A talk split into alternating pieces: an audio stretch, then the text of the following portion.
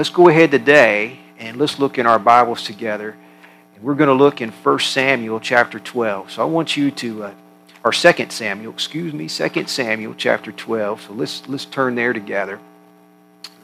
And uh, listen, God's Word, it's powerful and it's exciting to be able to study it. So I, would like you to do this, although it's challenging sometimes. Uh, I just want you to kind of smile just a little bit and say, hey, this is God's Word. Here's a chance for me to be able to grow, to learn from it. And so let's look at it together. So we're going to pick up in verse 1 of, of chapter 12. Here it says, Then the Lord sent Nathan to David. And he came to him and he said to him, By the way, when you go to a king and you're a prophet, and you're sharing some message that's not easy, just think about how much courage Nathan had. What a godly man he is. He was well respected, and David received him because he had a lot of respect for Nathan. And so Nathan shares, he said, There were two men in one city, one rich, the other poor. The rich man had exceedingly many flocks and herds, but the poor man had nothing except one little ewe lamb, which he had brought and nourished, which he had bought and nourished. And it grew up together with him and with his children, and he ate of its food and drank from its own cup and lay in its bosom, and it was like a daughter to him. And a traveler came to the rich man who refused to take from his own flock and from his own herd to prepare one for the wayfaring man who had come to him. But he took the poor man's lamb and prepared it for the man who had come to him. So David's anger was greatly aroused against the man. And he said to Nathan, As the Lord lives, the man who has done this, he shall surely die. And he shall restore fourfold for the lamb because he did this thing, because he had no pity. And then David, then Nathan said to David, You, you are the man. And thus says the Lord God of Israel I anointed you king over Israel, delivered you from the house of Saul. I gave you your master's house, your master's wives, and in, in your keeping, and gave you the house of Israel and Judah. And if you had been, if it, if that had uh, been too little, I also would have given you much more. Why have you despised the commandment of the Lord to do evil in his sight? You have killed Uriah the Hittite with the sword. You have taken his wife to be your wife. You have killed him with the sword of the people of Ammon. And now, therefore, the sword shall never depart from your house, because you have despised me. You have taken the wife of Uriah the Hittite to be your wife. And thus saith the Lord Behold, I will raise up adversity against you from your own house and I will take your wives before your eyes and give them to your neighbor, and he shall lie with your wives in the sight of the sun. For he for you did it secretly, but I will do this thing before all Israel, before the sun. So David said to Nathan, I have sinned against the Lord. And Nathan said to David, The Lord has also put your sin, put away your sin, and you shall not die. Whoever, because by this deed you have been given great occasion to the enemies of, of the Lord to blaspheme. The child who is born to you shall surely die. Then Nathan departed to his house. And let's have prayer. Lord, will you bless us this morning as we study your word? May your Holy Spirit have a freedom, and may you challenge us and help us so we can grow in wisdom and knowledge. We ask for your blessings, and we ask all of this in Jesus' name. Amen. I heard a about the you know the, the dumbest criminals. You've seen that show, and so I saw where a couple of uh, these criminals they came in. They were going to rob. It's a boyfriend and girlfriend, and they were going to rob a convenience store. So the the man was there at the cash register with gunpoint, and they were putting money in a bag. And so his girlfriend was just kind of standing there, and she just noticed that they were having a uh, a giveaway. You just had to register for it. So she decided while she was waiting that she had just registered. She thought, you know, it'd be pretty cool if I won. So she filled it out, put her name down, put her address, phone number, and stuck it in the box. Well, they got away, and They were at their house, and about an hour later, the police showed up and arrested them. You know what? You don't really get away with sin. It, you just don't. Eventually, you're going to get caught. Now, some people make it easy, and other people, it takes a little bit longer. Sometimes you think you're getting away.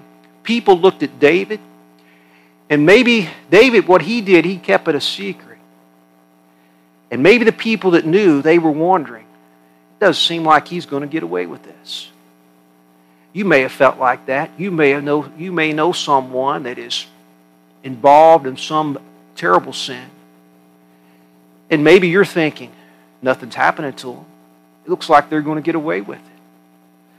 They may be somebody that's, that's maybe it's a secret nobody knows, or maybe it's just public knowledge today. But it just seems like nothing is happening. They're going to get away.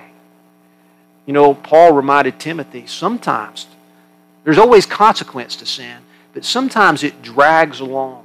It comes not immediately, but it comes quite a bit later. Now, it's been a year since David's sin with Bathsheba, and it seemed like that he had covered it up. But let me just remind you of some things. Even when it seems like somebody's getting away, they're not. And it's a matter of time before sin catches up with you. And you know what? It's just kind of good for us just to be reminded of that because temptation's always at hand. But let me just remind you some things. By, by the way, the, the Bible tells us, book of Numbers, that your sins, be sure of this, your sins will be found out. And let me just remind you some things that God has, has given us to be able to remind us that you don't get away with sin. So, first, God's given us a conscience. Everybody has a conscience. Paul talked about that. I, I mentioned this back in May when our, we was talking about our graduates, but let me just remind you again in Romans chapter 2, verse 14, 15, Paul reminds, he said, You know, you've got people that do not know the commandments, that do not know the law of God, but yet they know right and wrong. And they do what is right. How do they know? How do they do that? Paul says, Because they have a conscience. God has written his, his law upon our hearts. And so we are born with the idea of right and wrong, and our conscience helps us to be able to make right decisions. And I'm going to tell you, there's a lot of people that have tried to warp what right and wrong is in their conscience, but God has given us within us a sense of what right and wrong is. And so you have a conscience. Not only do you have a conscience, but a part of that conscience is also a knowledge, is a desire to be able to know and to worship God. Now, there's some people that say, I don't believe in God. I don't think that He exists. But we see through history, through time, that people have a knowledge of God. There's throughout time, throughout history, people have always been drawn to worship. They're going to worship something. And you know why? Because within us, we have this desire to be able to know God, to honor God. Solomon said, Eternity has been placed within our hearts. There's something within us that desires eternal life, that desires God, and to be able to know and to honor Him. And so, now, David, he knew God. What's interesting is that he thought that he was getting away with this. He thought that he was keeping this a secret. Now, if you think that you can keep a secret from God, then you really don't know God. Or you really don't know very much about God. Because the truth is, God is all knowing. He knows everything, He sees everything, and you cannot. You don't even think a thought, you don't speak a word that God doesn't know it. And so you don't keep a secret from God. So David did not keep a secret uh, from God. Uh, and so he thought he was, but he didn't. Now, you know, Joseph's brothers, they had sold Joseph into slavery, and they, they basically hid that from their dad. And I think that they had thought for a while that they had got away with it. We found out when they went to Egypt and bad things started to happen, they said, Oh, God knows. These bad things are happening because of God. He knows about it. And God does it. He did know about it. And God knew about this. And so part of the reason we don't get away with things, and we know we don't, is because of our conscience. It's also because of our knowledge of God. And if you're a Christian, you have the Holy Spirit working in your life. The Holy Spirit that lives within you. The Bible tells us in Ephesians 4:30 that when you sin, you grieve the Holy Spirit. You break the Holy Spirit's heart. And when you break his heart, I mean, so when you sin, he, he, he, uh, he doesn't let you enjoy. As a Christian, you can no longer enjoy sin. You don't get away uh, with sin. And so the Holy Spirit's there. And by the way, if you're not a Christian, it's the Holy Spirit of God that brings conviction upon your life. It's the Holy Spirit of God that leads you to Christ that helps you to know that what you're doing is not right, what you're doing is wrong. And so, part of the reason you know your sins are going to be found out is because of your conscience, your knowledge of God. It's the Holy Spirit that's working and moving. Then, let me just tell you something else about David. Although it looked like, maybe to some people, the, the people, his inner circle that knew what had taken place, that it looked like he was getting away with this, David wasn't getting away. Just let me remind you of some things that were happening during that year. David actually, what we read here in 2 Samuel chapter 12, after this takes place, David actually writes a couple of Psalms. And so, Psalm 32, Psalm 51. Psalm 32 and Psalm 51. Now, if you've never read Psalm 32 or 51, they're two of the, the greatest psalms that, that uh, were written. And so in Psalm 32, David gives us some insight on what was going on in his life. So here's verse 3 of Psalm 32. David says, When I kept silent, my bones grew old. I didn't say nothing. I didn't confess this. I was keeping this sin hidden. I wasn't talking to God about it. And he said, You know what? My bones grew up. It was aging me. Now, David's in his 50s when this takes place. That just happens to be where I'm at. And I can understand, you know, uh, there are some times, some days I feel like I could, like I'm young and can just go out and do, act like a young person. And then usually the next day, I'm like, why did I do that? I don't feel so good now. I'm a little bit sore. you know, age begins to catch up with you a little bit. But anyway, David said, my bones, I, they just grow old and I'm hurting physically. And then he goes on, he says, and I, my groaning is all day long. I mean, I'm in pain and I ache all day long. And then he says this for by for night, day and night, your hand was heavy upon me. His conscience, his guilt was weighing him down, and he felt stress upon his, on his life. And it affected him physically. Can I tell you this? There are people, now I'm not saying everybody that's sick, so don't hear, don't hear me say that, but I am saying this. Some people, the best thing that they can do physically is to be able to get right with God, to confess the sin that's going on in their life. And once they did, they would find their blood pressure, uh, it would be a help to it. Their sugar level, it would be a help.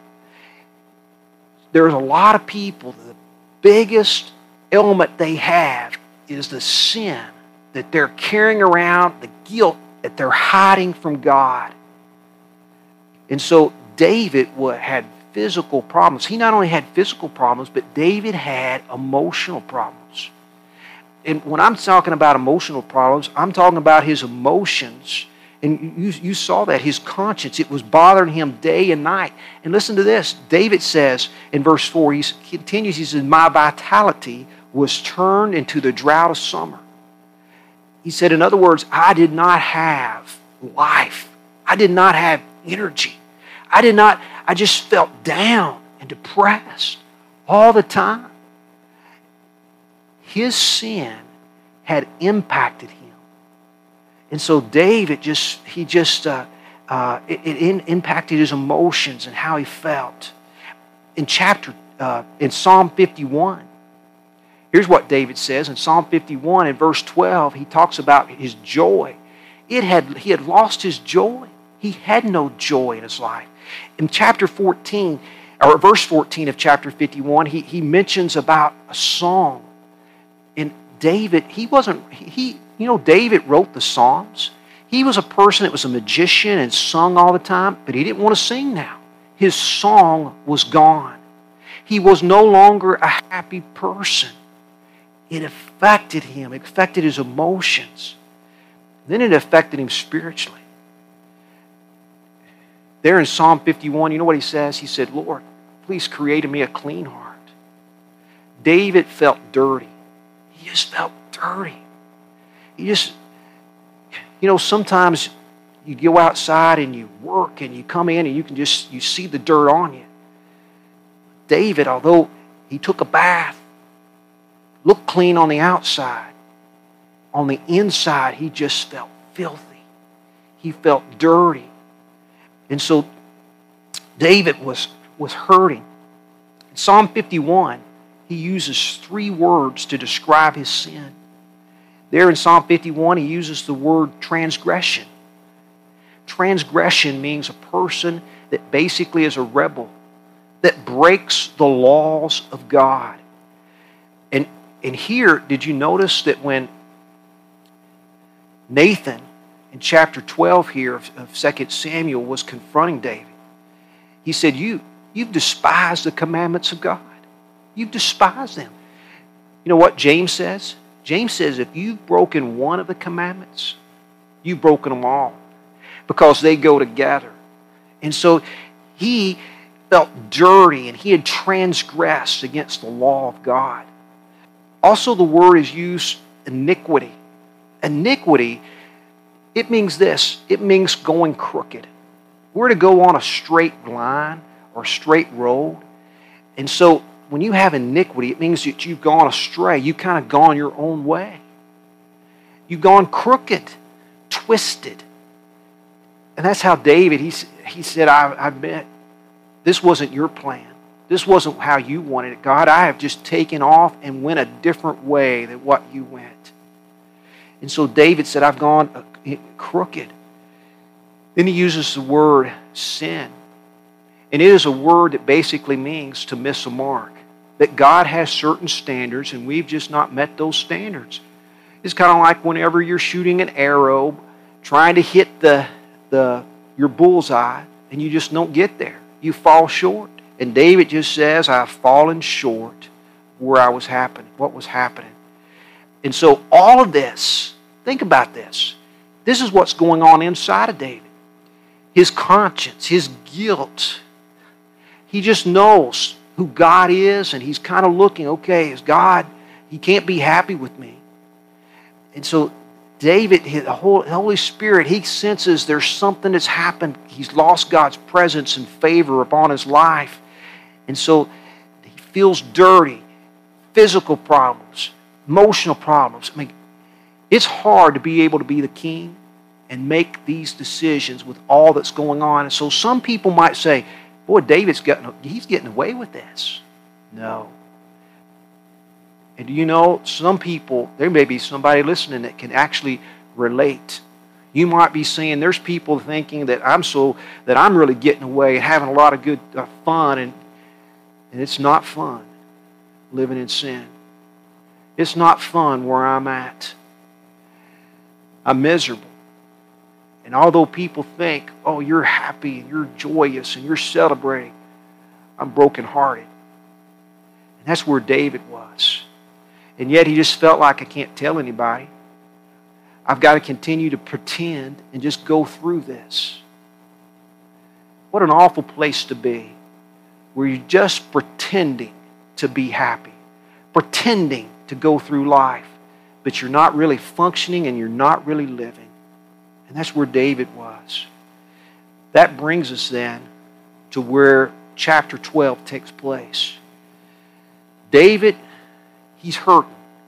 Seems like for a year he's got away with it. And then God sends Nathan. We talked about how Nathan, what kind of courage he must have had, but Nathan was a friend of David's. He was a person that cared about him, that truly loved him. And you know, when you love somebody, you've got to share the truth, don't you? Wounds from a friend can be trusted. David had people around him. He's a king that wouldn't tell him anything but compliments. You got to have somebody that's going to be able to tell you the truth. God, maybe it was that Nathan noticed that there's just something not right about David. Maybe he started praying for him. And then God started just revealing to Nathan. Nathan began doing some investigating and he realized what David had done. And then God had, had put, put it upon his heart you've got to do something. I'm sending you. And David, Nathan began praying on what he needed to do. And so Nathan thought of a creative way to be able to get his attention. And so Nathan comes. David's glad to see him. And he begins to unfold this story. He tells, he basically, it's a parable. David thinks he's telling him a true story. And he tells him about a rich man that has all these lambs and animals. And then there's a poor man that has one. A visitor comes in, and the rich man takes the poor man's one. And that's what he offers up to that visitor. Well, David's, he is just angry. See, it's, isn't it interesting? It's easy for us to be able to look and see someone else's sin and miss our own.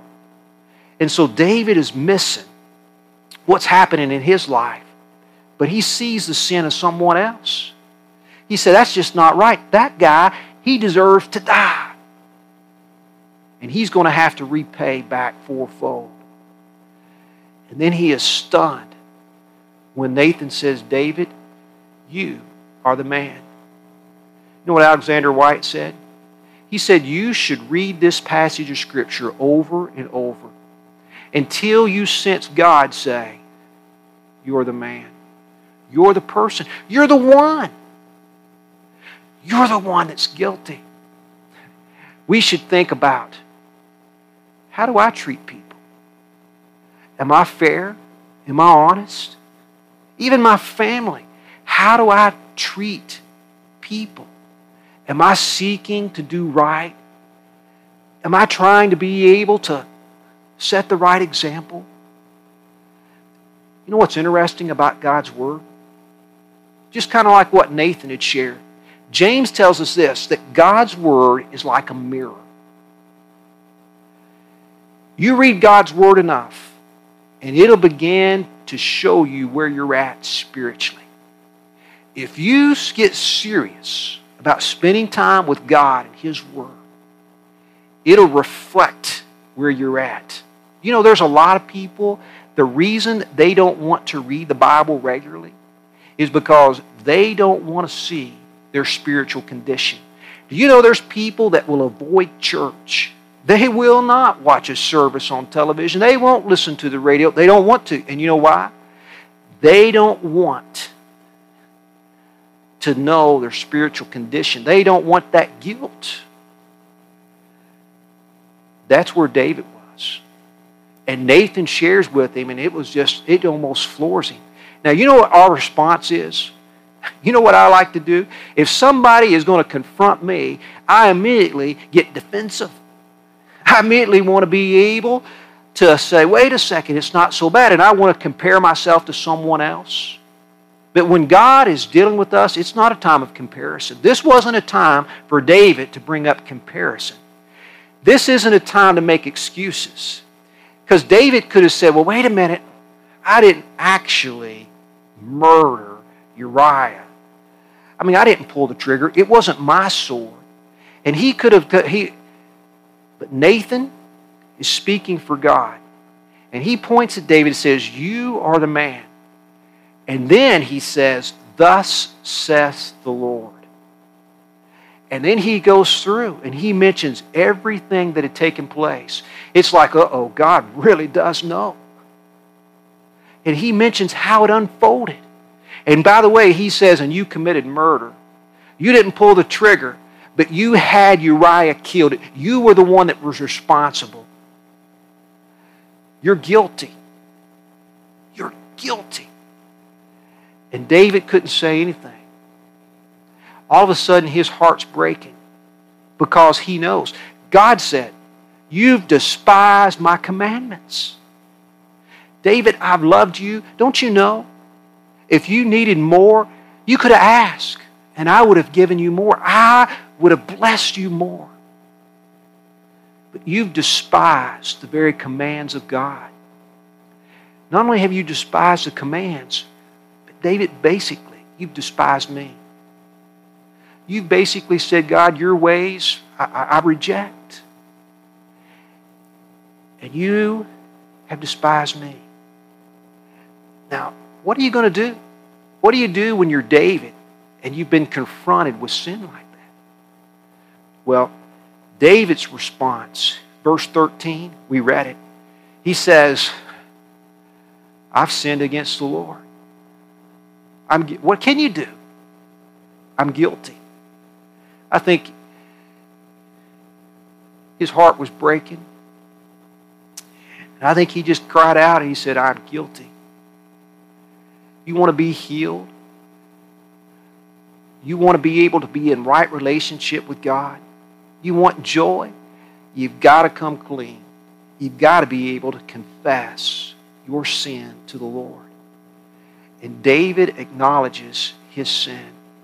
Chuck Swindoll said when he was young, he said he had had an infection start off in his foot. He said it's kind of like a boil that got looked like in his foot. And he said uh, his foot had swelled up. He said it just started looking bad. He said, I was afraid I was going to lose my foot. And he said, I finally went to the doctor. He said, I was a little boy. My parents took me to the doctor. He said, they ended up having to lance it. And he said, and all those, all that pus and poison, all that come out. He said, it was, ugh. But he said, you know what? As it begun to come out, although it hurt where they cut it, felt so much better. And that's just how David was. All of this had come out. He had been hiding it, and it just weighted him down. And it was just a relief to get it out. David confesses his sin. But you know, confession is one thing. Paul talks about in 2 Corinthians chapter 7 the difference between godly sorrow and worldly sorrow. It's one thing to be able to be sorry, to say I'm sorry and be sorry because I got caught, to be sorry because someone got hurt. But it's another thing to be sorry because I am really wrong, because I have injured God. And when you get into Psalm 51, you know what David says? He said, God, it was against you, against you only that I've sinned. And somebody says, Well, wait a minute, what about Uriah? what about Bathsheba? The reason we have we know right and wrong is because of God. He's the one that's give us the commandments. David says, you know Lord, it's really, when it boils down to it, it's you. Why do we have our laws? How do we know right and wrong? It's the commandments of God. And that's why David says, God, I have sinned against you. Then, in verse 5 of Psalm 51, David says that, Behold, I was born. I was born in iniquity. I was born a sinner. And some people might think, well, he's just making an excuse. He's not making an excuse. Let me tell you what David's saying. You see, beforehand, David thought, I'm the king. People were patting him on the back and praising him, and David said, I deserve anything I want. He stepped out of bounds. And now you know what David's saying? I'm just like everybody else. I'm no better. I'm a sinner, just like they are. I've fallen short of God's grace. I thought that I was up here, that I was just above everybody else. And you know, I found out I'm a human being. And I'm no different. than anybody else. David's like, Lord, it's against you I've sinned, and I want to turn from it. And if you're going to really be forgiven, repentance has to take place. And that's a turning from sin. And it's a turning to God. And that's what David did. He's like, Lord, restore to me your joy. Help me to have a song again. Let me feel your presence again. Clean me, Lord. Wash me. Just want to be with you again. David turns, so he confesses his sin. He repents of his sin. Now, when a person is truly repentant of their sin, there's a difference in their behavior. There's a difference. You know, they want to make retribution if they can. You remember Zacchaeus? Zacchaeus said, Jesus, if I've cheated anybody, I'll pay back fourfold. I'll, I just want to make things right. Lord, David prayed. He said, Lord, I want to be used by you again. I'm going to tell you something. David, the consequences of his sin was great. Some people think that all sin is the same. That's not true. All sin is the same and that all sin will separate you from God. That's true. All sin is the same and all sin will bring about death. That's true. But all sin is not the same. You know what James 1 3 1 says? It says, Not everybody should want to be a teacher of, of, of, uh, of the Bible. Not everybody should want positions of leadership. You know why? Notice here, he said, David, what you've done has caused a great blasphemy to take place. Why? Because he's the king. And so your sin, it, it has had, uh, the ramifications are great. Therefore, your judgment's great. See, not all sins are the same because of our influence and our impact. And so David, this you're you're uh, it's going to be rough. But the way, David said, "Lord, I just want to be used by you again." Do you know what? Psalm 32 and Psalm 51 has ministered and helped so many people. It's caused so many people to turn back to God that God did use David in his, his in him turning back to the Lord. And whenever a person is serious about repentance, you can tell it in their life, in their behavior, in what they do. And that's David. Now, I'd mentioned about Psalm 32. Do you know how Psalm 32 starts off? Let me, uh, let me just read Psalm 32, verse 1 to you again. Because now I think in this, this setting of what you know, you'll be able to grasp this. Listen to this. David said, Blessed. Blessed is he whose transgression is forgiven, whose sin is covered. Blessed is the man whom the Lord does not impute iniquity, in whose spirit there is no deceit. David knew what it was like for a year to carry this weight, guilt, dirt around he had found the Lord's forgiveness. And David said, Oh, blessed. Blessed is the person whose transgression, whose sin is forgiven, the person who is clean. Oh, what a difference. What a relief. He finally had found peace and a happiness. I hope today there's people that are like David, and you can find that same type of relief that same type of blessing, and you'll be able to just rejoice and say, Oh, blessed is the person that's cleaned up, that's been forgiven, that's been restored, is back in good graces with God, and is able to be in His presence to have His hand upon them again. Let's take a moment, let's have prayer together.